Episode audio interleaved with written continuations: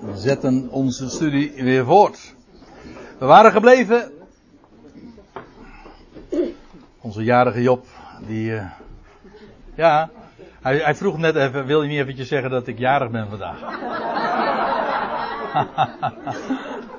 nou, bij deze dan.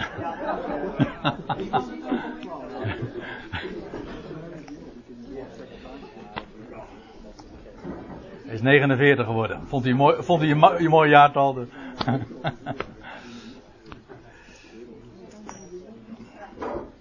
Wij waren gebleven in Matthäus 17. Ik had u daar, na, in, uh, daar naartoe meegenomen. Dat was dat gedeelte dus waar beschreven wordt dat de Heer eerst had aangekondigd, acht dagen tevoren, dat sommigen van degenen van, van zijn leerlingen de de Ben-Adam, de zoon des mensen, zouden zien komen in, in zijn koninkrijk.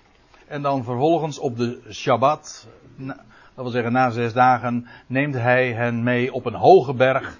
En wat ze dan zien is een geweldig gezicht, ja, met recht. Uitzicht. En wat ze zien is de Heer Jezus Christus in zijn, in zijn parousia, in, dat wil zeggen in zijn uh, koninklijke heerlijkheid, in de, in zijn koninkrijk zien zij hem daar komen als een, ja, ik noem het woord maar weer, als een preview. En vervolgens uh, zegt de Heer dan, als bij de afdaling van de berg, vertelt niemand aan uh, dit, uh, aan, aan, vertelt aan niemand dit gezicht.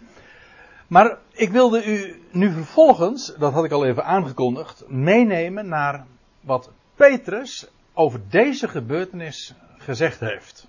En dat bevestigt namelijk exact wat ik zojuist al uh, heb laten zien, namelijk dat de Heer uh, onderwees dat het gezicht dat de drie discipelen, namelijk Johannes, Petrus en Jacobus, gezien hebben daar op de hoge berg, dat dat een beeld was van de komst van de zoon des mensen en van het toekomende koninkrijk.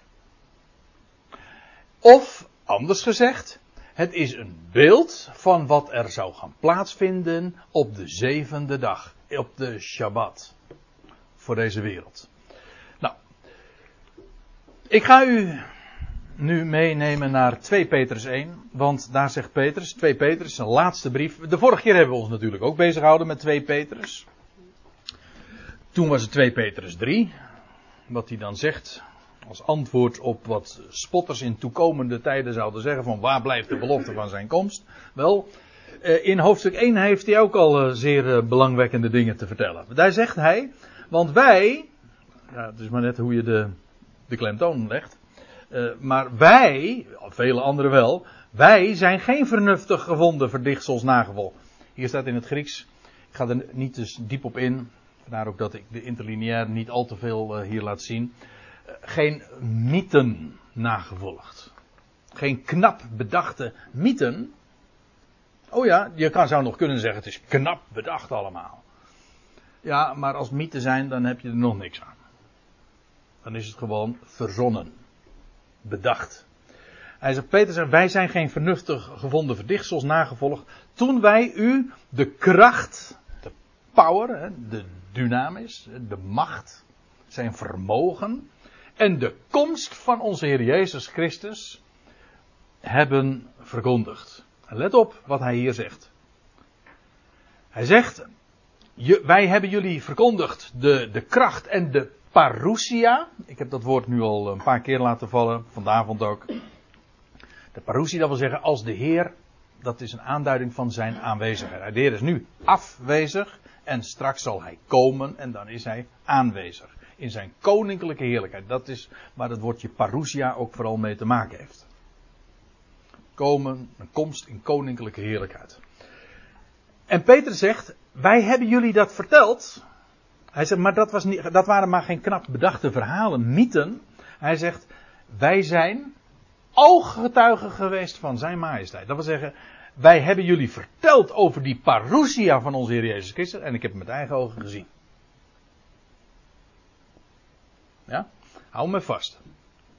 We zijn ooggetuigen geweest van zijn majesteit. Trouwens, in het algemeen is dit natuurlijk.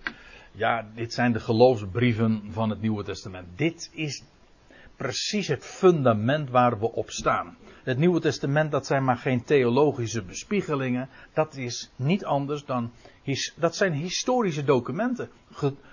precies het materiaal waar een, eh, een, een rechter zich ook mee bezighoudt en zich overbuigt. Namelijk dat wat ooggetuigen hebben vastgesteld en beweerd en gezegd.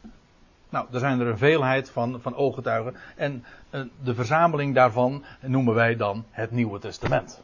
Dat is gewoon ooggetuigenverslag. Dat is het unieke van het Nieuwe Testament. Of je nou Paulus of Petrus of wie dan ook, ze waren ooggetuigen.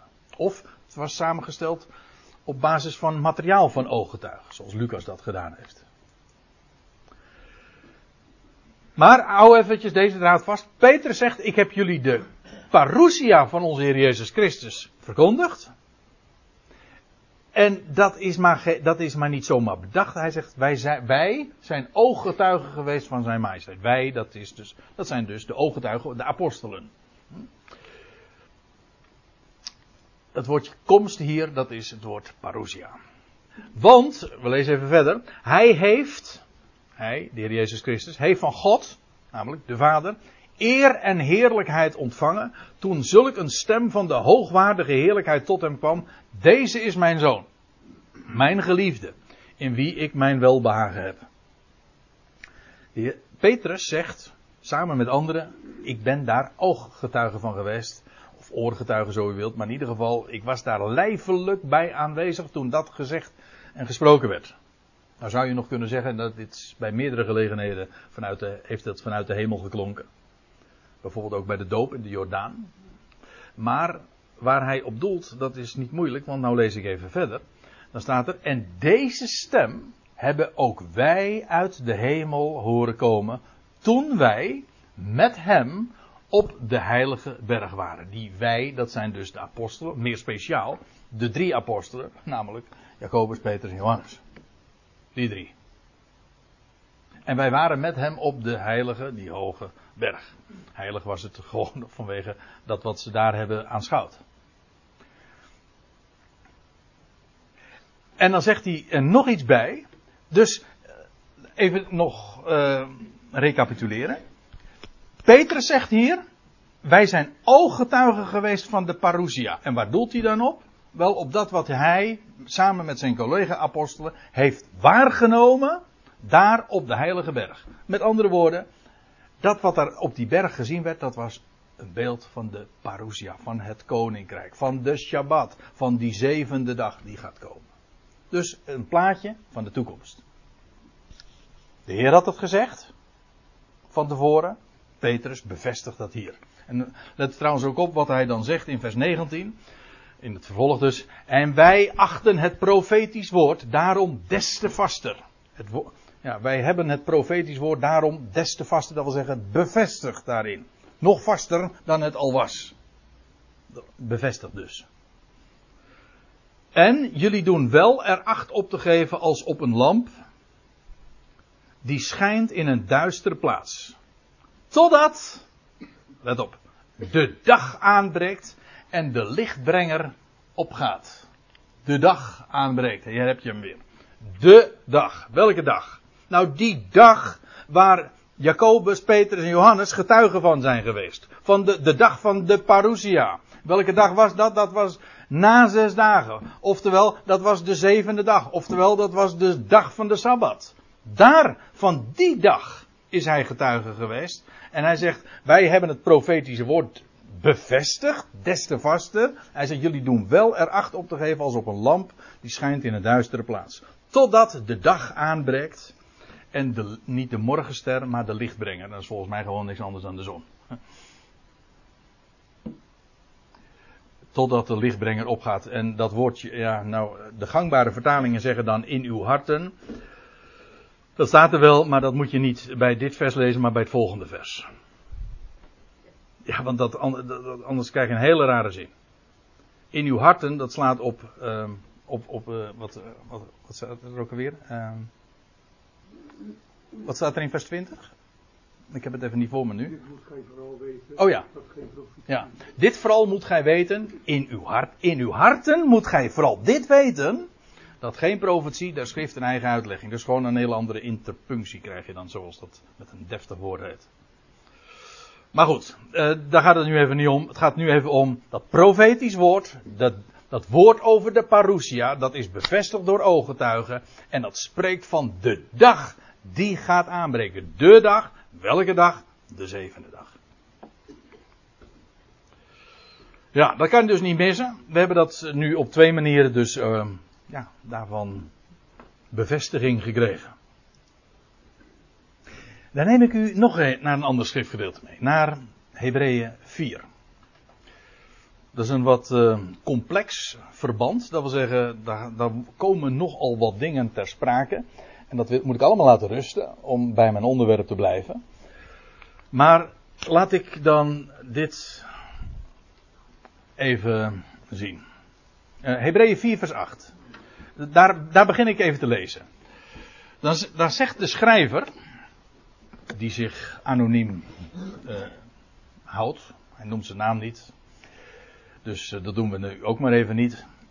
want indien Joshua, dat is leuk hè, maar hier staat Joshua, dit is, dit is de Isa interlineair. En dan zie je als je daarop klikt, dan staat er gewoon Isus. Gewoon hetzelfde, Jezus. Het staat exact hetzelfde. Dat hier dus ook gewoon Jezus kunnen zetten. Het verband maakt nogal duidelijk dat het inderdaad om Joshua gaat, die historische figuur in het Oude Testament. Maar de naam is dezelfde. Maar ik moet erbij zeggen, uh, Joshua, weet u wel, Joshua is degene die het volk via de Jordaan in het beloofde land bracht. Maar diezelfde Joshua, die had zich alles eerder laten zien. Die was ooit in het beloofde land, in het land geweest en het volk geloofde hem toen niet.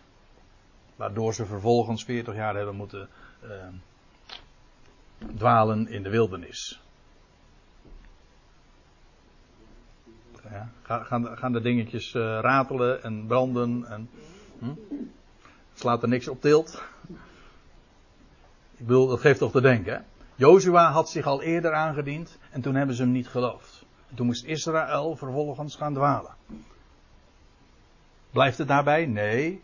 Maar pas veel later is Joshua alsnog degene die uh, leiding geeft aan het volk en hen via de Jordaan het land brengen, binnenbrengt.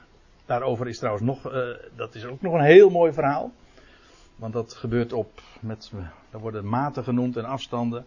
Daar kom ik waarschijnlijk de volgende keer over te spreken. Dus dat laat ik nu even rusten. Het gaat me nu even dit, om dit. Indien Joshua hen in de rust gebracht he, uh, had, dat wil zeggen, uh, kijk, waar de Hebreeënbriefschrijver het over heeft is, er is een rust die God beloofd heeft voor het volk van God. Heeft Joshua hen in die rust gebracht? Nee, hij heeft ze wel in het beloofde land gebracht. Maar uh, dat, was niet, dat was niet de Sabbatsrust.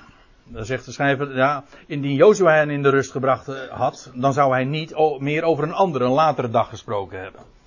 Ik geef toe, dit is niet erg duidelijk, maar kijk het in het verband na. Het gaat hier over een, die latere dag, dat is wat genoemd was in, in, in de psalmen. Nog steeds in de psalmen blijkt die Sabbatsdag nog steeds toekomstig te zijn.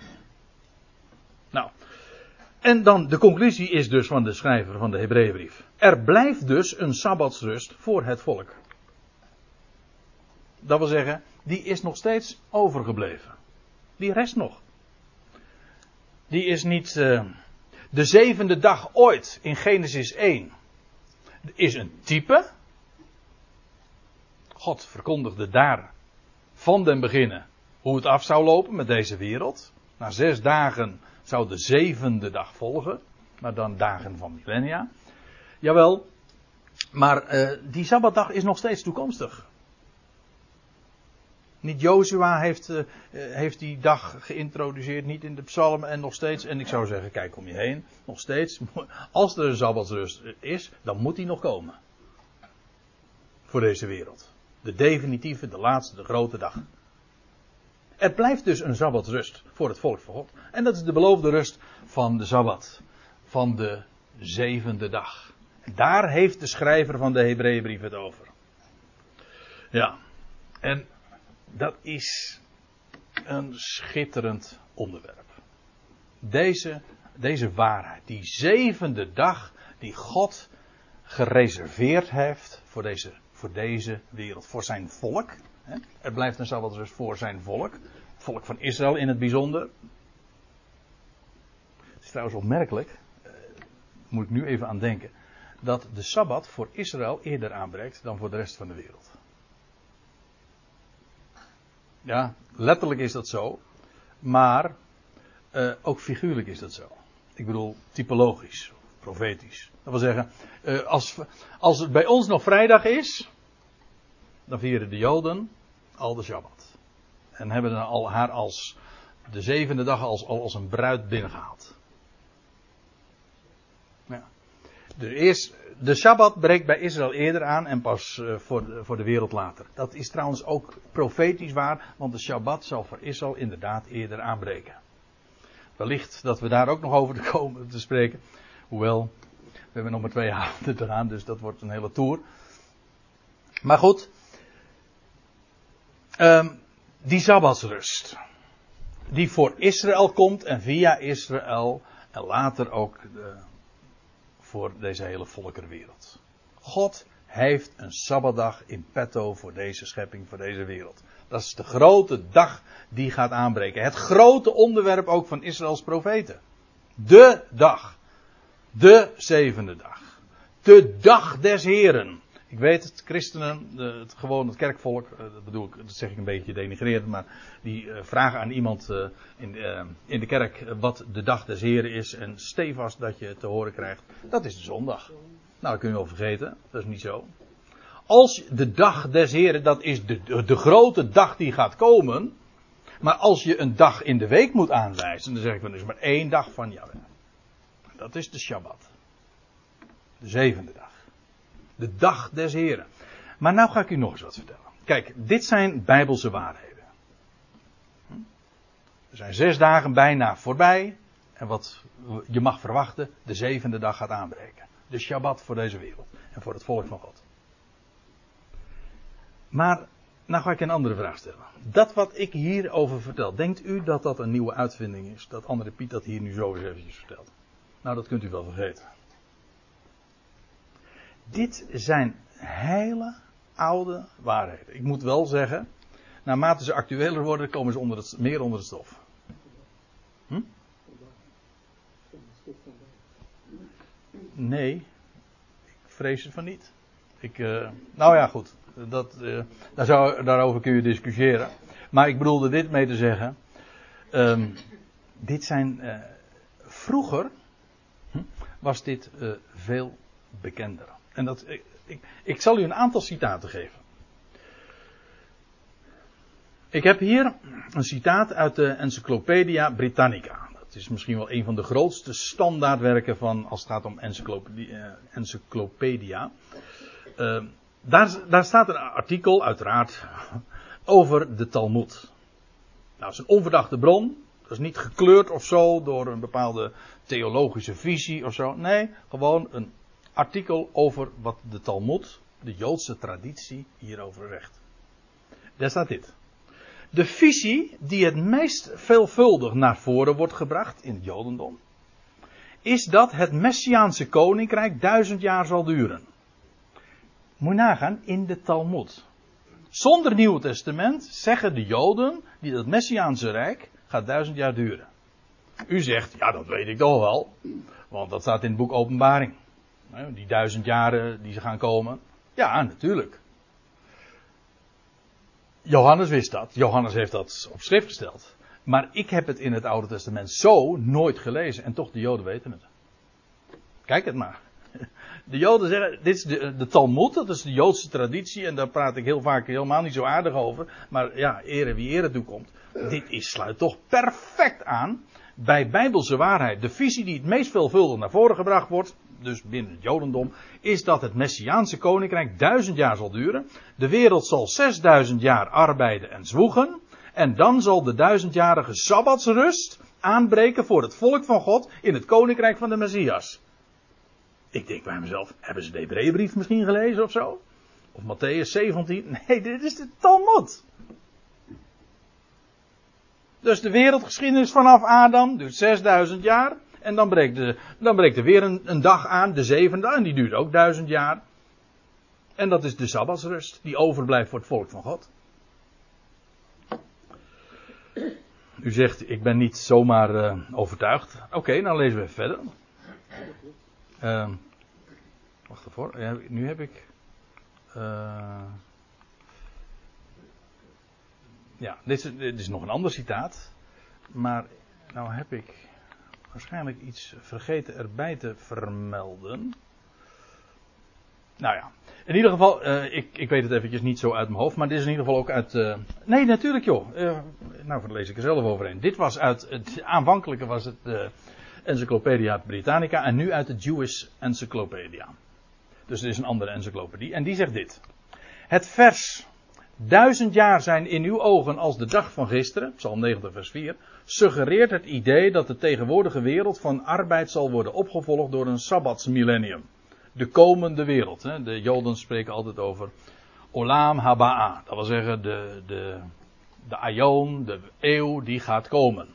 De komende wereld. Dat is een Sabbat millennium. Uh, en dan gaat het nog even verder, want dit is, uh, ik kon het niet allemaal op één dia krijgen. Deze zes millennia zijn onderverdeeld in drie perioden.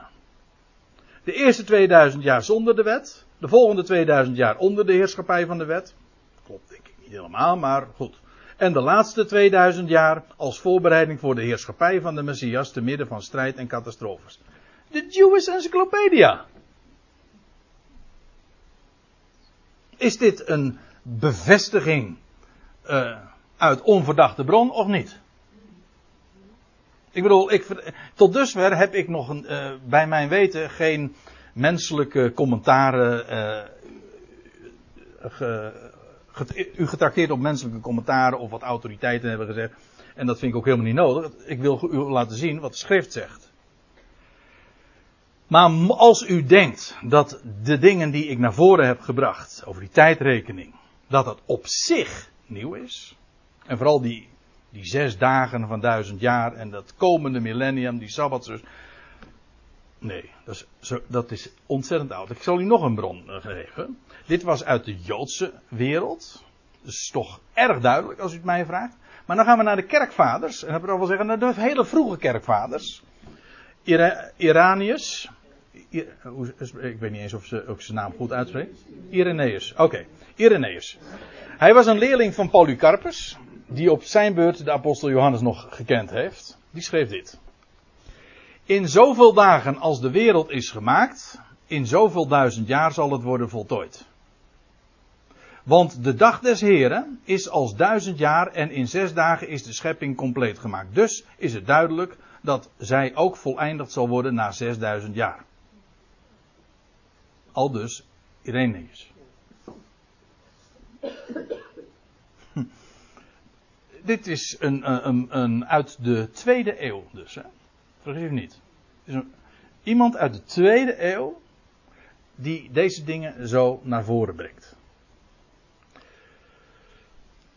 In uh, het jaar 200 ongeveer is de brief van Barnabas, zo heet die brief, uh, ja, gepubliceerd, geschreven.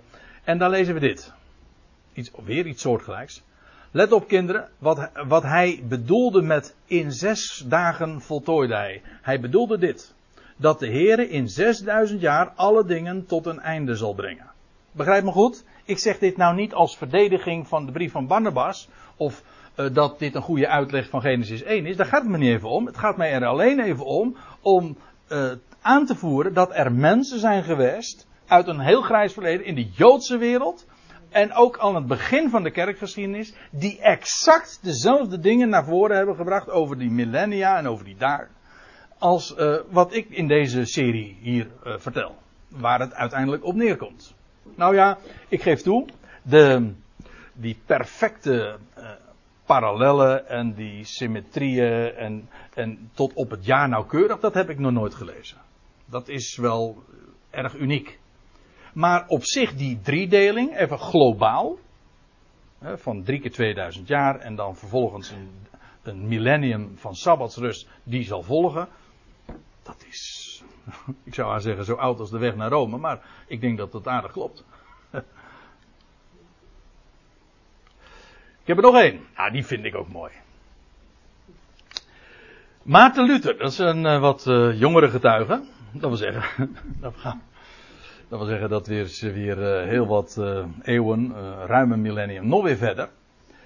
In 1540 schreef Maarten Luther, dat is dus pakweg nee, 23 jaar na de Reformatie. In 1517 sloeg hij die stellingen aan de slotkapel van Wittenberg. En 23 jaar later, in 1540, schreef hij een boekje. En dat boekje heette Berekeningen van de, jaar, van het jaar, van de jaren. Pardon, berekeningen van de jaren van de wereld. Eigenlijk over, hij schreef een boekje over de materie waar we het in deze serie ook over hebben. Hoe zit dat precies? In welk jaar zitten we? En hij schreef toen.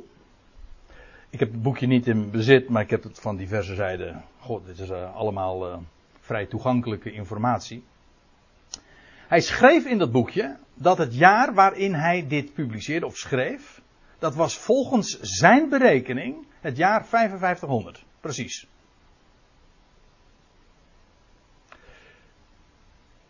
Dat betekent dus, als uh, Luther het jaar 6000 zou uitrekenen, dat is 500 jaar verder, kom je uit in het jaar 2040.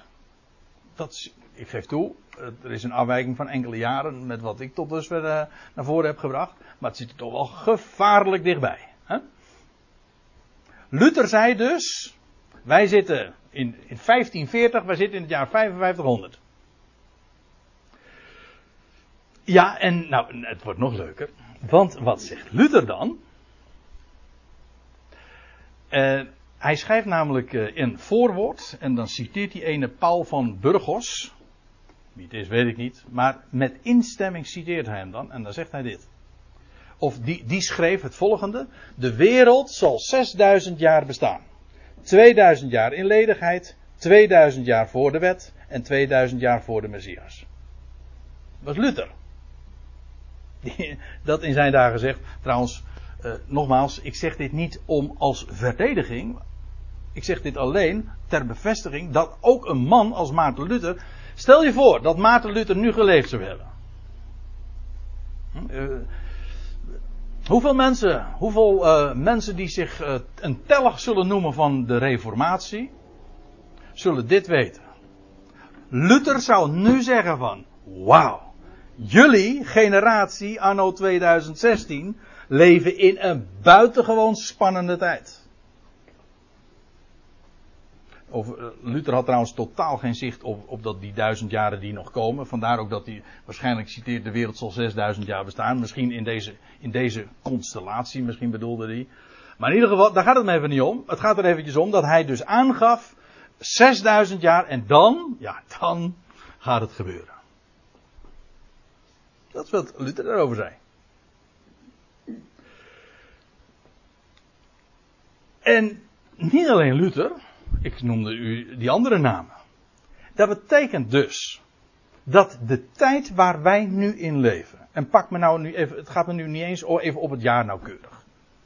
Maar de tijd waar wij nu in leven, is zo enorm, ja niet alleen boeiend, maar zo'n scharnierpunt dat naderen we. Kan niet missen. Duizend jaren geleden, volgens de Joodse traditie, keken ze al uit naar deze generatie. En wij verbazen ons er dan over dat de dingen ze allemaal zo zich toespitsen. En in de hele wereld, en je hoeft, niet, je hoeft niet specifiek een gelovige te zijn om te zien van dat de dingen onoplosbaar worden en dat uh, alles zo uh, ja, vraagt uiteindelijk en roept om de komst van de Messias. Maar let ook nog over op iets anders. Dat alles wat in het Midden-Oosten gebeurt, dat moest in deze tijd ook gaan gebeuren. Gewoon, ja, ik bedoel, de Bijbel spreekt over, over gebeurtenissen, over uh, landen uh, in het Midden-Oosten in verband met de eindtijd. Die een rol gaan spelen. Moet je, moet je voorstellen. Duizenden jaren lang is er was er geen sprake van Egypte. Dat waren allemaal koloniën en onder de voet gelopen door andere naties. Er was geen Egypte, er was geen Syrië, er was geen, er was geen Libanon. al die landen, een Joodse staat was er niet. Het was allemaal van de kaart. En sinds een eeuw wordt dat allemaal op de kaart weer gezet. Waarom nu? Waarom nou? Nou, heel simpel. De tijd is rijp daarvoor. De tijd is naderend. De zes dagen zijn bijna voorbij. Het moet gebeuren. De stukken worden inderdaad, om even bij dat beeld te blijven, op het schaakbord gezet. En het wachten is dat het de grote eindstrijd gaat beginnen. Waarin al die landen, en inclusief zelfs weer uh, niet alleen een Joodse staat, maar ook weer zijn, haar, haar historische aardsvijand, namelijk de Filistijnen, ook gewoon allemaal weer op de kaart. Op dezelfde locatie zelfs nog waar ze ooit duizend jaren geleden al waren, namelijk daar in die Gazastrook. Daar gaat het gebeuren. Het hoeft ons niet te verbazen. Maar ziet u hoeveel reden we hebben, nu, in 2016, om wakker te wezen. Wees je nou alsjeblieft, als dat de vrucht is van de, de Bijbelstudies van deze, van deze avonden in, de, in dit seizoen, dan, uh, dan ben ik ontzettend blij. Niet alleen maar voor de, dat, dat Gods woord zo perfect in elkaar zit, dat Hij de God is die de tijden beschikt en plaatst, dat is geweldig. Maar ook dat je je bewust wordt in wat voor tijd wij leven. En dat de zevende dag gaat naderen. Dat weten wij. Waarom? Gewoon, we hebben het, we hebben het profetische woord des te vaster. En dat schijnt als een licht. En wij weten in wat voor tijd we leven. En dus kunnen wij, uh, ja, met Maarten Luther, die dat 500 jaar geleden al zei. Volgend jaar wordt trouwens het uh, Lutherjaar uh, gevierd. Hè? Het is 500 jaar geleden dat hij die stellingen sloeg op, daar op de slotkapel van Wittenberg. Maar nou vraag ik me af, hoeveel mensen zullen dit weten? Luther zei, ik leef nu in 1540 in het jaar 5500. Nog 500 jaar mensen. Nog 500 jaar zei hij. Ik heb het nog nooit van iemand horen zeggen. Hè, dat, dat, dat Luther dit zo naar voren bracht. En dat bedoelde ik zojuist ook te zeggen van, naarmate het, vroeger wisten ze het. En, en, en nou nadert de tijd die Luther zo zegt van, daar moeten we naar uitkijken. En de mensen zijn allemaal in slaap gezukkeld. Hm? Maar daar hoort u niet bij natuurlijk. Hè? Nee. Ik vind het geweldig uh, om zo uh, ja, met uh, de schrift bezig te zijn. Ja, ik wilde nog iets vertellen, maar ik, ik, zie aan de klok dat ik daar echt niet meer aan toe kom. Over onze dagen tellen. Zal ik nog doen? Ik zal het, ik zal het kort doen. Eh, nog even naar Psalm 90. Daar staat, daar staat dat bekende woord waar Petrus ook aan refereert in 2 Petrus 3. Daar zegt hij dit. Want duizend jaren zijn in uw ogen als de dag van gisteren. En dat was precies waar Petrus het ook over heeft. Van dat ene mag u niet ontgaan. Voor de Heer is duizend jaar als één dag. Nou, en dan sla ik even een, heel uh, passage over. En dan staat er in vers 12 dit. Leer ons zo onze dagen tellen. Dat wij een wijs hart bekomen. Hoe? Onze dagen tellen. Nou, gewoon zoals de Heer telt. Dat we gewoon gaan kijken hè, met de bril die de Heer daarvoor uh, raadpleegt. Of de, de wijze waarop de Heer naar de dingen kijkt. Leer ons zo onze dagen tellen, dat wil zeggen tellen en rekenen zoals God rekent, zodat we een wijs hart bekomen. En moet nog, nog, nog eens doorlezen, dat is vers 12 dan. En dan moet je gewoon, gewoon doorlezen. En dan staat er in vers 13: Keer weder, o Heer. Hoe lang nog? En ontferm u over uw knechten. Dit is toch ook zo geweldig. Hoe, alleen al die vraag, hoe lang nog?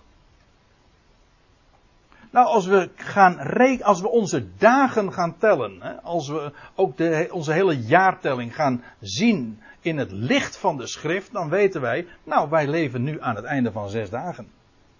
De zevende dag is aanstaande. Of anders gerekend, sinds het moment dat de Heer eh, het toneel verliet, volgen er nog volgen er twee dagen en die zijn ook bijna ten einde. Dat is hetzelfde. Hoe lang nog? Het antwoord is, nou in dit geval niet lang meer. Hoe lang nog, heren? En ontferm, ontferm u over uw knechten. Dan staat er, verzadig ons in de morgenstond met uw goede tierenheid. Dat vind ik ook mooi. In ditzelfde verband. Want dit mor de morgenstond, dat is, die da dat is het moment dat de dag aanbreekt. Dat de lichtaanbrenger komt. Uh, oftewel, dat de, ja, de dag aanbreekt, de duisternis verdrijft, de zon der gerechtigheid opkomt. Dat is die derde dag. Of zo u de zevende dag. Verzadig ons in de morgenstond met uw goede tierenheid, opdat we jubelen en ons verheugen al onze dagen. Je zou het vervolg ook nog even moeten lezen in Psalm 90. Doen wij niet. Maar dit is die, precies die morgen die we in, uh, in het vizier hebben. En waar, ons, waar we altijd in de schrift op worden gewezen. Ja, heb ik toch nog even op Psalm 90 uh, kunnen wijzen. Waar ik de volgende keer trouwens uh, naartoe wil gaan met u dat is nog wat uh, meer aanwijzingen de, u te leveren vanuit de schrift uiteraard, dan uitsluitend vanuit de schrift. Over die twee dagen en die zes dagen, hoe we dat allemaal ook nog geïllustreerd zien. En dat is een buitengewoon uh, uitgebreid onderwerp, maar je wordt zo wonderbaar bevestigd in deze lijnen. Kijk, dit is logica. Hè, over die zes dagen, ja, dan volgt de zevende dag. Of na twee dagen volgt de derde dag. En dat past perfect, uh, valt dat samen. Maar ik zal u laten zien hoe de schrift ook die lijnen in allerlei geschiedenissen, verhalen, rituelen zelfs ook bevestigt. Zodat, ja, Gods woord is een eenheid. Daar, als je eenmaal de waarheid op het spoor bent, dan word je daar inderdaad in vastgesteld. Dat is, de, dat is een geweldige ontdekking en ervaring, moet ik u zeggen. Daar wil ik uh, u graag de volgende keer uh, naartoe